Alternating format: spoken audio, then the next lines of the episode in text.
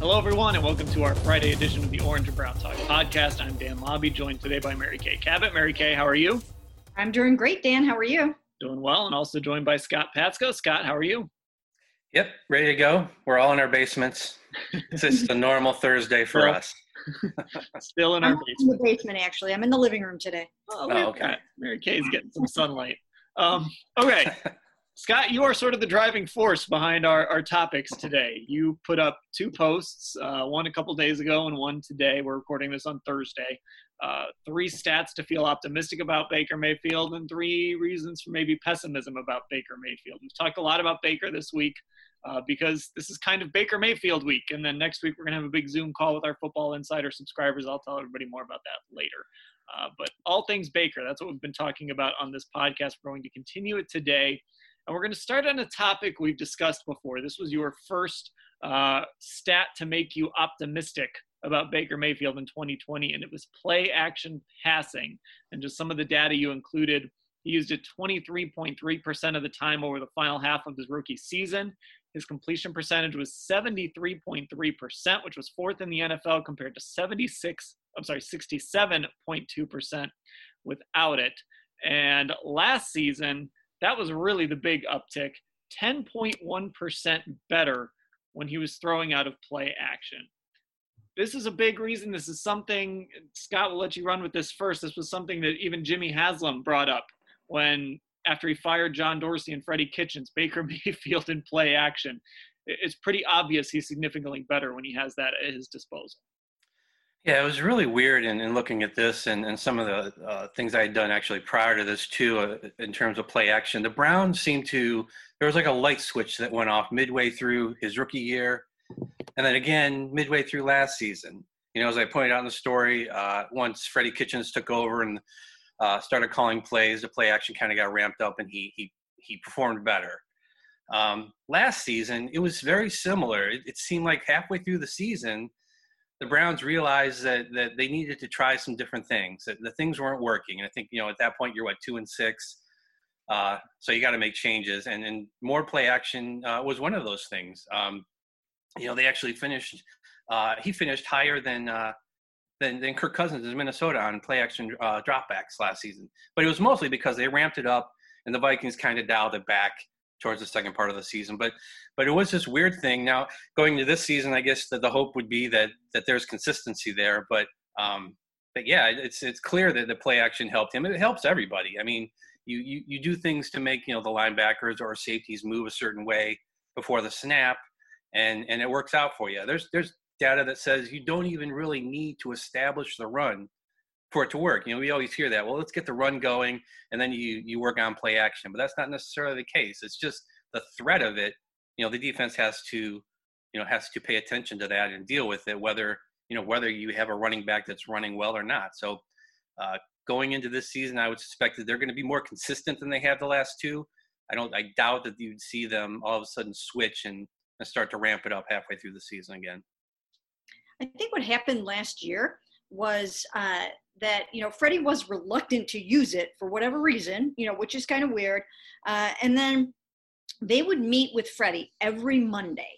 Paul DePodesta would come back in uh, from the road games. Uh, they would have all you know the other analytics people would present Freddie with you know the analytics with the numbers and kind of show him you know here's what works for Baker Mayfield, here's what doesn't. And a lot of times it seems like he may have resisted some of that input and some of that information.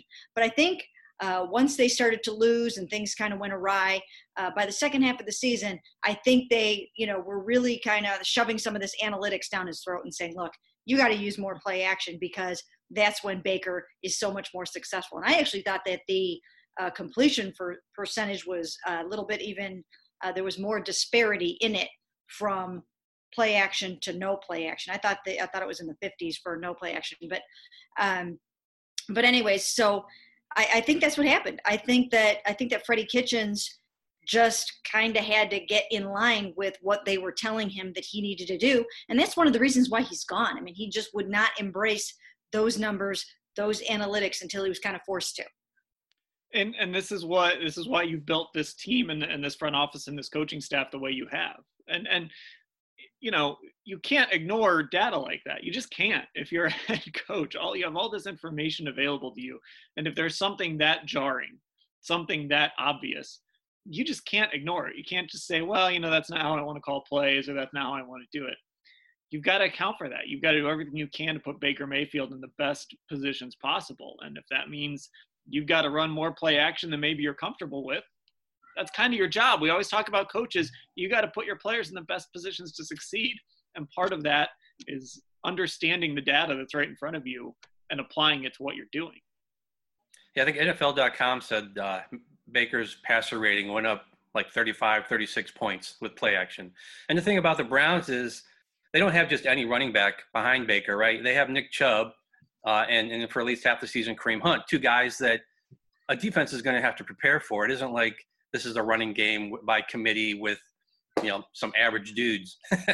it's uh, it's some legit uh, NFL running backs that uh, I think you add in the play action dynamic to that, then uh, you know you get even more of a of the effect that you want out of it. So uh, you know Stefanski coming in and, and focusing on that, uh, it, I don't see how that can help Baker.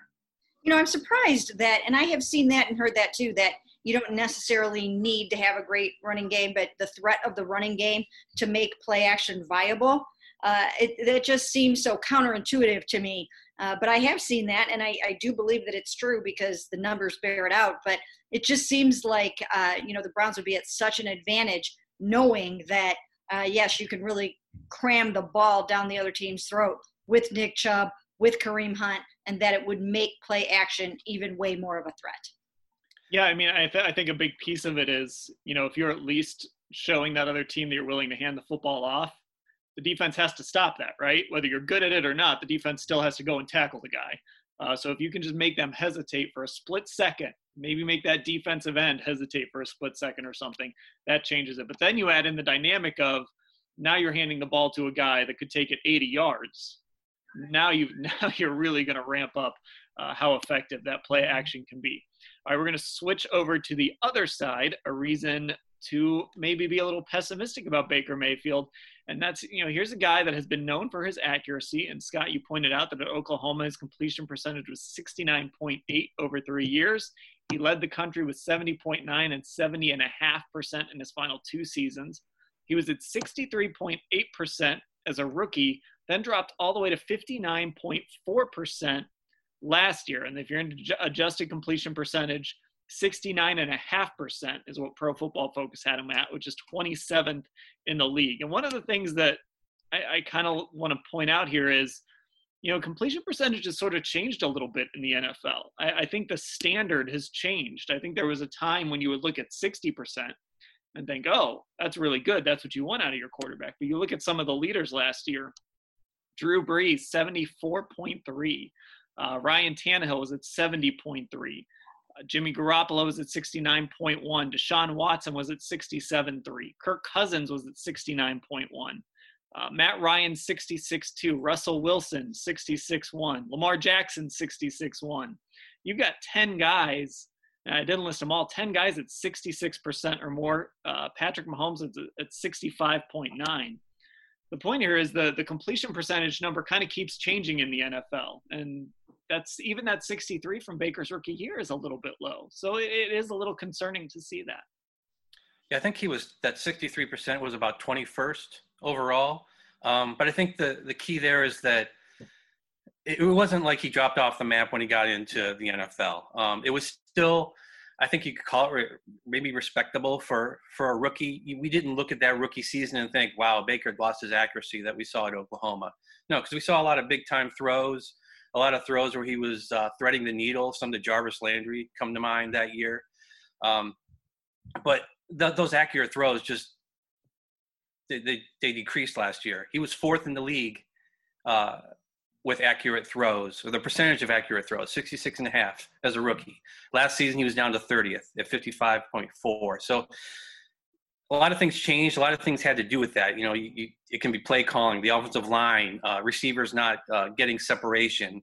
Um, you know, we saw him uh, escape the pocket a lot and and and kind of run himself into trouble. So a lot of things kind of go into that. But I think when you boil it all down, that accuracy that we became he became so known for just wasn't there.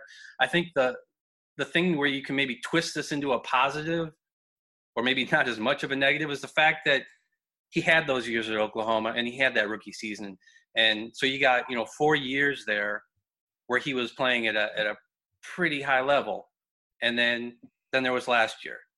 The odds say that that it would maybe kind of revert back to the norm.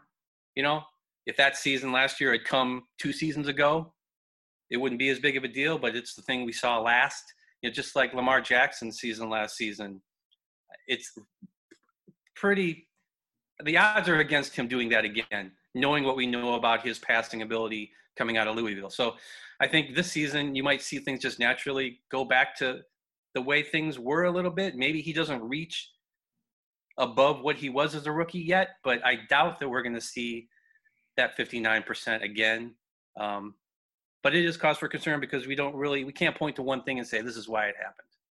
You know, I think, uh, Dan, when you reeled off uh, some of those completion percentages of some of the top quarterbacks from last year, uh, what comes to mind is a number of those guys Jimmy Garoppolo, Matt Ryan, uh, Kirk Cousins. A lot of those guys are in the very same system that Baker Mayfield will be running this year. That West Coast play action scheme, in some cases, the wide zone, exactly the same thing that you know Kyle Shanahan runs in San Francisco, and that uh, Kevin Stefanski, Gary Kubiak ran in Minnesota. And it just kind of lends itself to those kind of numbers and that kind of completion percentage for these quarterbacks. And I think that's another one of the reasons why you are seeing the completion percentage be so much better because it is a, you know, these are high percentage passes that they're throwing. You know, you've always got somebody that can keep the quarterback out of trouble. I mean, Baker Mayfield should not be throwing 21 interceptions this year. He should have plenty of options, uh, you know, off the boots, off the play action, off the rollouts. You know, there should be plenty of space. There should be plenty of guys out in you know running running routes that he uh, can get the ball to and go through his reads and, and find somebody several guys open. And with uh, once again with defenders biting on those fakes and and coming up to you know to stop the run it's going to leave guys open and, and ready to catch that football. So uh, i really do think that there will just be a natural improvement in that completion percentage based on the offense he will be operating in. No, and, and also to be fair, I mean, completion percentage is what it is. Uh, I mean, Derek Carr was at 70.4%. And, you know, there, there's always talk every year of, you know, does Oakland need a new quarterback? Ryan Tannehill, like I mentioned, at 70.3. You know, we'll see how sustainable that is. Mahomes was 11th in the league. Um, and he's the best quarterback in football. So, eh, Cody know, Kessler, Cody Kessler had a good completion percentage yeah, Carson Wentz was at 63.9. You know, you kind of go down this list. There are guys. Aaron Rodgers was at 62. So there are guys who have success and their completion percentages aren't up near 70. Uh, but it, it is a li- it was a little concerning to see that dip with Mayfield, and he's a more aggressive quarterback too. So that's going to make that completion percentage drop. I think that's why Mahomes, you know, you're not going to see him up at 70 because he's going to take some shots because he's got guys like Tyreek Hill running down the field. Uh, so I know there's people out there probably screaming at us saying, "Stop talking about completion percentage," but you know, we we understand that it's different for every quarterback, but it does matter a little bit too. Uh, okay, your next stat uh, from Scott here, a positive stat. Back to this side, 12 and 13 personnel. We've talked a lot about this, uh, and here's a stat: in 145 snaps, Baker Mayfield was second in the league with 29 pass attempts out of 13 personnel. He completed 69% of his passes, averaged 11.1 yards, according to Next Gen Stats. So, uh, you know, that's that's just one example that you put in there, and we've talked about it before. Uh, I know Next Gen Stats is very high on him. Sharp Football, who you cited there as well, uh, has always been high on Baker Mayfield. Um, when it comes to working out of bigger personnel. And that's what Kevin Stefanski is going to bring uh, to try and play to Mayfield's strengths. Yeah, this is where the word alignment comes in again. You know, we heard that about from the Browns between the coaching staff and the front office, but really, uh, what we're probably going to see now is more alignment between Baker Mayfield and the offense. And you know, with Kevin Stefanski coming in wanting to use two tight ends a lot, uh, multiple running backs in some cases, uh, these are things and formations that Baker has shown that uh, he's excelled at working out of. Um, so it, it makes sense that that we should expect maybe him to not just to get more opportunities, but to actually excel the more he gets. So, you know, you have two dynamic running backs. You have the best tight end that was probably available in free agency. Uh, I, everything's set up for him to to do well, and you improve the offensive line. So you have all these things working in unison, and Kevin Stefanski coming in, knowing what makes Baker Mayfield succeed.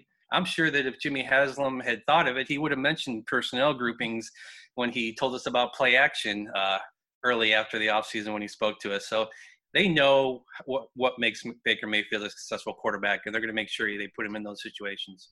Even when we talked to Alex Van Pelt yesterday, he did talk a lot about, you know, sometimes we're going to be in two tight ends, sometimes we're going to be in three tight ends, and I he think I think he even mentioned, you know, two backs, two tight ends, 22.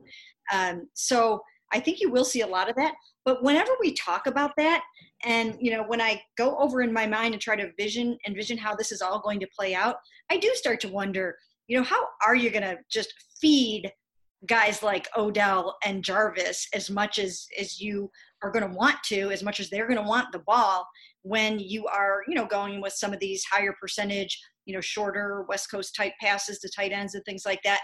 I mean, I think there will be enough to go around for to keep everyone happy, but I do sometimes wonder about that a little bit because uh, you know those two guys they want the ball early and often and we've talked about this before on this podcast. They do better when they get involved early and when you kind of get them going and, and they heat up and and they get even more motivated to catch the next pass.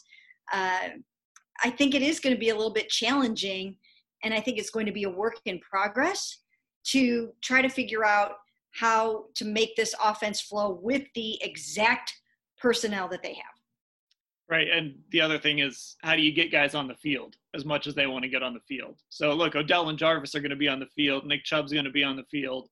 Austin Hooper, David Njoku, those guys will be on the field. But, you know, what if we're halfway through the season and Rashard Higgins isn't getting on the field as much as he wants? You know, obviously he's not at the level of those other guys, but, you know, he signed back here because he wants to be that third receiver. And you know, what if he's not getting on the field? What if, you know, Kareem Hunt all of a sudden isn't getting on the field as much as he wants? You got to keep guys happy. That's going to be the challenge that that Stefanski and uh, um, Alex Van Pelt face. But if you win and you score a bunch of points, sometimes that can make that stuff go away. Or if you know that one touch a guy gets happens to come in the end zone, he, he might feel a little better about uh, only getting that those one or two touches in a, in a football game. So um, I'm glad I don't have to deal with that. But uh, it, it's something that, that Kevin Stefanski and Alex Van Pelt are going to have to deal with. Uh, a pessimistic stat. This is something Baker Mayfield is going to have to deal with a little bit better. Self induced pressure. Scott, you told us a little bit about this the other day, so uh, go ahead and explain this one to us. Yeah, PFF uh, keeps track of pressures, and uh, you know they'll have hits, hurries, sacks. You add them all up, you get a quarterback pressure. Chris Hubbard, responsible for 38 of those, led the Browns. I believe he led them both of the last two seasons. I think he had over 40 in 2018. But Baker was second uh, causing 33 of his own pressures, including a team high 10 sacks. So clearly, uh, he didn't have the confidence in his offensive line that he might have had the year before, maybe for whatever reason. It was basically the same offensive line minus minus a right guard. Um, so Baker was kind of getting himself in trouble. I wrote this this uh, reason for for concern without really acknowledging some of the other quarterbacks who had similar numbers. I mean, on by itself, I think yes, there is concern that Mayfield got himself into trouble so much, and you don't want that to become a, a habit. Um, even though the offensive line's been rebuilt, you don't want him to be a little jumpy at the first sign of trouble.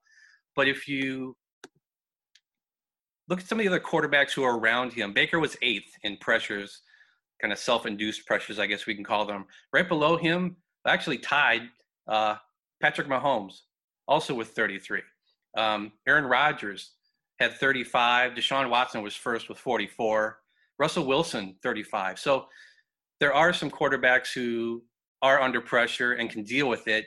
I think that's the big thing that that we didn't see is, yeah, the offensive line maybe got a little worse, but you'd hope that the experience that Baker had would kind of bridge some of that. Um, it didn't seem to happen last year.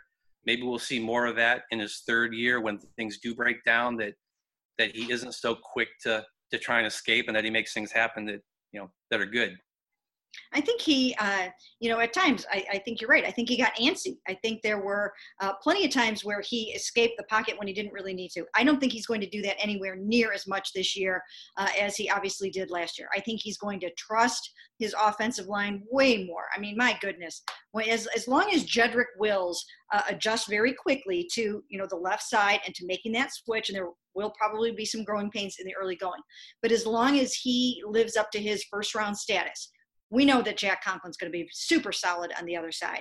So for the most part, I mean, you're going to have an upgraded offensive line. I think that's going to give Baker a whole lot of confidence. Then, once again, when you uh, factor in all of the outlets, the checkdowns, and the different options that he's going to have out of all of these uh, plays that he's going to be in with the play action and boots and all those different kinds of things, uh, you know, he just is going to have, again, a comfort level, a confidence level with the scheme. He trusts the coaches. I just don't think he's going to be skittish, if we want to call it that.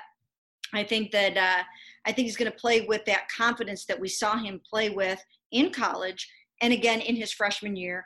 I mean, in his rookie year when he when he set the rookie touchdown record with 27. I think you're going to see that sort of swagger back this year.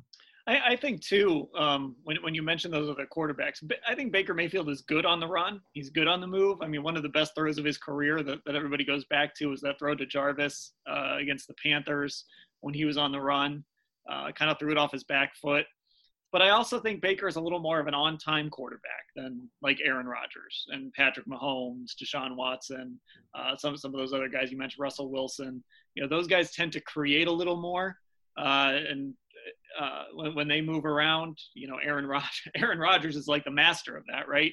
Uh, Baker is a little more of an on-time guy, a guy who moves around in the pocket, more slight movements, and, and, is able to find throwing lanes. And so I think if he's able to be a little more comfortable doing that, which is what he was so good at. I mean, what do we talk about during 2018? His pocket presence and how just how good he was of managing and managing the pocket and not escaping too early you know, and only escaping when he needed to. And if, if he can get back to that, I think you're going to see all these things that we've talked about, including that completion percentage, get back up to where you want it in that 64, 65, 66 range. Um, and, and I think that's, you know, he got away from that last year. And part of that might have been because he didn't really trust his offensive line a whole lot. Okay, we're going to take a quick break. I'll tell you about Football Insider, and then we got two more stats that we're going to talk about. If you haven't signed up for Football Insider yet, you're obviously not listening to me. You should sign up for it. Start your 14 day free trial for Football Insider. It is our subscription text service where me, Mary Kay, Scott, Ellis Williams will text you with the latest on the Browns. We'll offer news, analysis, what we're thinking about the team, the league, anything like that you can text us back directly and we can respond directly to you. It cuts through the clutter of social media and it's a great way to interact with us in a different way. Also, we do special events, and the reason I mention that is on Tuesday night at 7 p.m., we'll be holding a special Zoom call for our subscribers all about Baker Mayfield. We'll talk about where he's been, where he's going, what we expect from him in year number three, and on top of that, every day you get a newsletter texted to you. It's exclusive, it's content that we don't put anywhere else on the website. It's just for our Football Insider subscribers. So, like I said, there's a 14 day free trial, and then it's $3.99 a month after that. You can cancel it with a simple text. If you want to check it out, go to cleveland.com slash browns. There's a box on the right side of the page. Click there to get the details. Or if you just want to get it started now, text 216 208 3965 to get yourself signed up. Again, it's that easy to start that 14 day free trial. All you have to do is text 216 208 3965. Now back to the show. back on the Orange and Brown Talk podcast, Dan Labbe alongside Mary Kay Cabot and Scott Patsko. And we've got two more Baker Mayfield stats one to make you feel optimistic, one to maybe make you feel a little pessimistic. Baker Mayfield against the Blitz, that's an optimistic one. And I'll be honest with you, he's one of those quarterbacks on the eyeball test. When I see him uh, pick up a blitz and, and hit a pass, you can see he's somebody who really understands you know, how to work against the blitz. And 217 dropbacks, Scott, you wrote against blitzing defenses. Mayfield completed 63.3% of his passes last season, 60.9 as a rookie. He threw 11 touchdowns against the Blitz last season, the same as 2018, but reduced his interceptions from six to four. His adjusted completion percentage against the Blitz, taking into account dropped and batted passes, rose to 72. So we're seeing that picture a little bit of a quarterback, kind of like what we talked about before the break, who understands how to work in the pocket, understands how to avoid blitzers, and understands how to punish defenses against blitzers. And it sounds like, based on the research you did, Scott, he was better at it last year.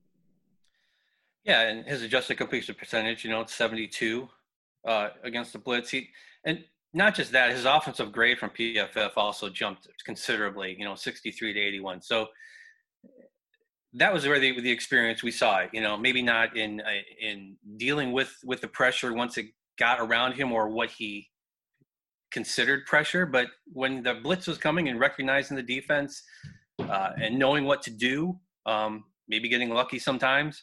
But that's you know that's where we saw the improvement from Baker, and you kind of hope that that keeps going, and some of those other things kind of catch up with it. Um, yeah, it's just you know we we knew he was a smart quarterback coming out of out of Oklahoma, um, so this is something that wasn't really surprising, I don't think, um, and it's obviously bodes well for for Stefanski's offense, knowing that that's not really something they have to worry about. They just need to worry about keeping pressure away from Baker. He'll recognize blitzes, and they can kind of go from there. Yeah, I mean his football acumen is is so high, and I think that uh, you know that shows up in this statistic, as you mentioned. I, I think that that is one of the strengths of Baker Mayfield is that he just has a natural feel and knack for this game. The other thing uh, that comes to mind for me about this is even though Baker Mayfield isn't like super fast, we don't necessarily consider him uh, a running quarterback uh, or super, super athletic.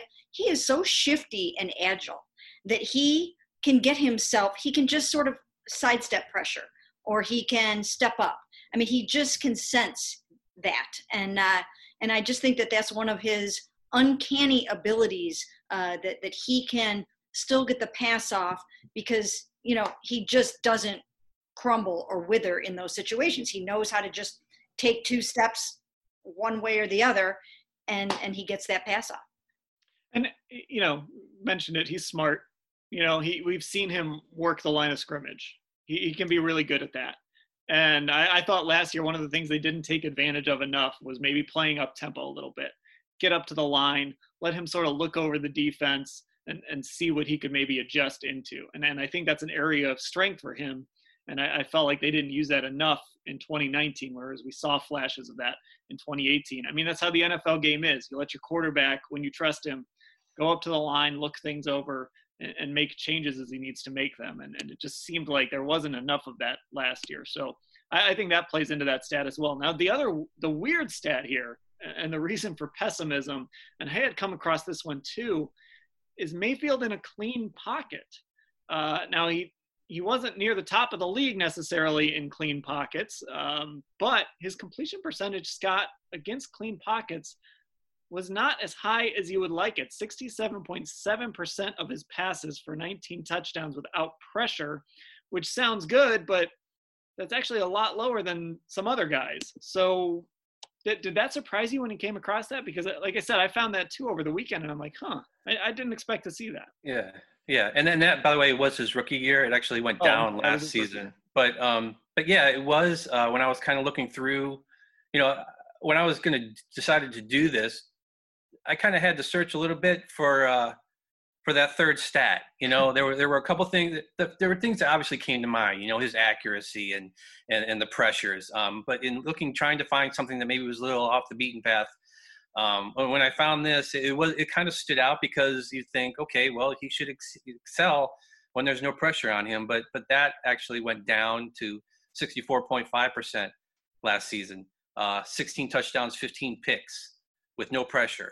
Um, his passer rating was like 85 without pressure. So he had a lower percentage of clean pockets um, last season like 66% versus 71 as a rookie. But again, this is another thing where you think experience and having gone through half a season, a little over half a season actually, you know, as a rookie, that that that would help him going into year two.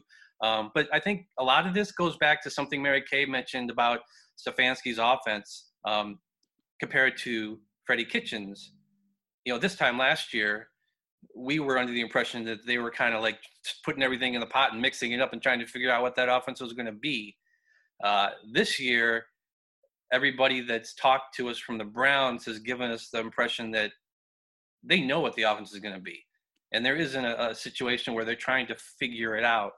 So I think having more of a focus at this point, uh, and you know, whenever they do get back on the field, actually being able to hit the ground running, so to speak, uh, is going to be huge for things like this, for things like pressures, um, and, his completion percentage. All the things that are that are reasons for concern here, I think, can be helped by the fact that there's more of a focus, more of an identity on offense, and and it all revolves around Baker. So it's going to make his job a little easier than the mishmash that they were trying to do last year. Yeah, Mary, Mary Kay, I want to clarify these stats real quick because, like, like, Scott said, I, I, cited the the rookie year stats. Um, when you when you reduce it down to 50% of dropbacks uh, and quarterbacks out of clean pockets, Mayfield was only better when it came to uh, completion percentage than Andy Dalton, 64.5%. Um, mm-hmm. So it was a little bit of a surprising number to come across. Yeah, and you know what? I think that is a function of a number of things last year when I look at this particular statistic, which you think is, you know, it is a little bit puzzling, as you guys have mentioned. But I think it comes from a couple of things Jarvis Landry and Odell Beckham Jr. were really not able to practice much last year at all. And they never really practiced uh, in training camp. And I think at times Baker Mayfield forced the ball to those guys. And you know, when, when we saw some some of the throws that were just so far off the mark, uh, generally it was to those two guys. Most of his interceptions, now you would expect that they would be uh, to those two guys as well because he's throwing the ball to them uh, more so than he is to other guys, but 15 of his 21 interceptions came to Odell and Jarvis. And this particular stat also, I think, uh, is a function of some lower percentage throws. You know, these were sort of, you know, maybe the non play action type of uh, just flinging it down the field, taking a chance late in the game, trying to come back. Uh, so I think that, you know, all of these things played into this particular statistic. And uh, I, I don't envision that being something to be really super worried about in 2020. Yeah, I mean, I'm I'm almost more confident that when you look at these numbers that Scott put out there, like he seems to thrive a little better with a little chaos around him. Uh, mm-hmm. That almost makes me feel even more confident about about what he can do because that's what you want out of your quarterback. He's got to be able to survive in those tense moments and, and those chaotic moments, and, and we've seen those flashes uh, from Baker Mayfield. So if you haven't read those posts, head to cleveland.com slash Browns and check them out. Three reasons to be optimistic, three reasons to be pessimistic.